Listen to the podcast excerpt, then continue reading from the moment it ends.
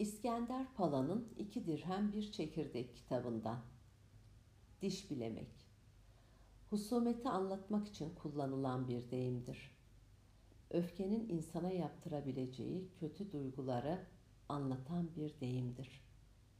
Oysa ki deyimin hikayesi hiç de kötü değildir. Hepimiz diş sağlığının ne kadar önemli olduğunu biliriz. Atalarımız da diş sağlığına önem vermişler, misvak kullanmayı hiçbir zaman terk etmemişler. Rivayete göre sabahın erken saatlerinde Müslüman ordularının karargahını uzaktan keşfe çıkan bir İtalyan müfrezesi onların sabahın erken saatlerinde dereye inip ellerindeki dal parçasıyla aşağıdan yukarıya dişlerine sürdüklerini, sonra da ellerini, yüzlerini ve ayaklarını yıkayıp gittiklerini görmüşler. Buna bir anlam verememişler. Bunun bir savaş seremonisi olduğunu düşünüp kendilerini inandırmışlar.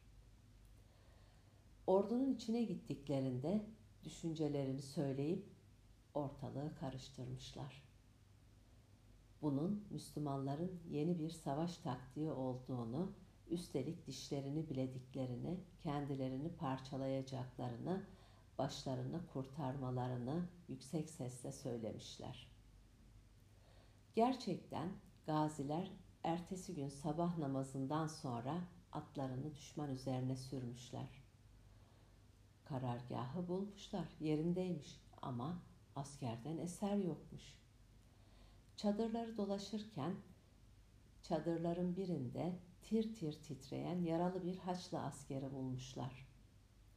Asker şöyle demiş.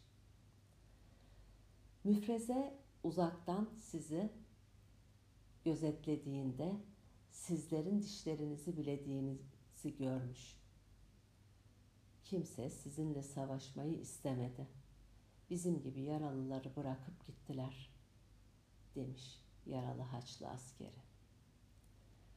Diş bilemek deyimi günümüzde kötü duyguları ve öfkeyi anlatan bir deyimdir.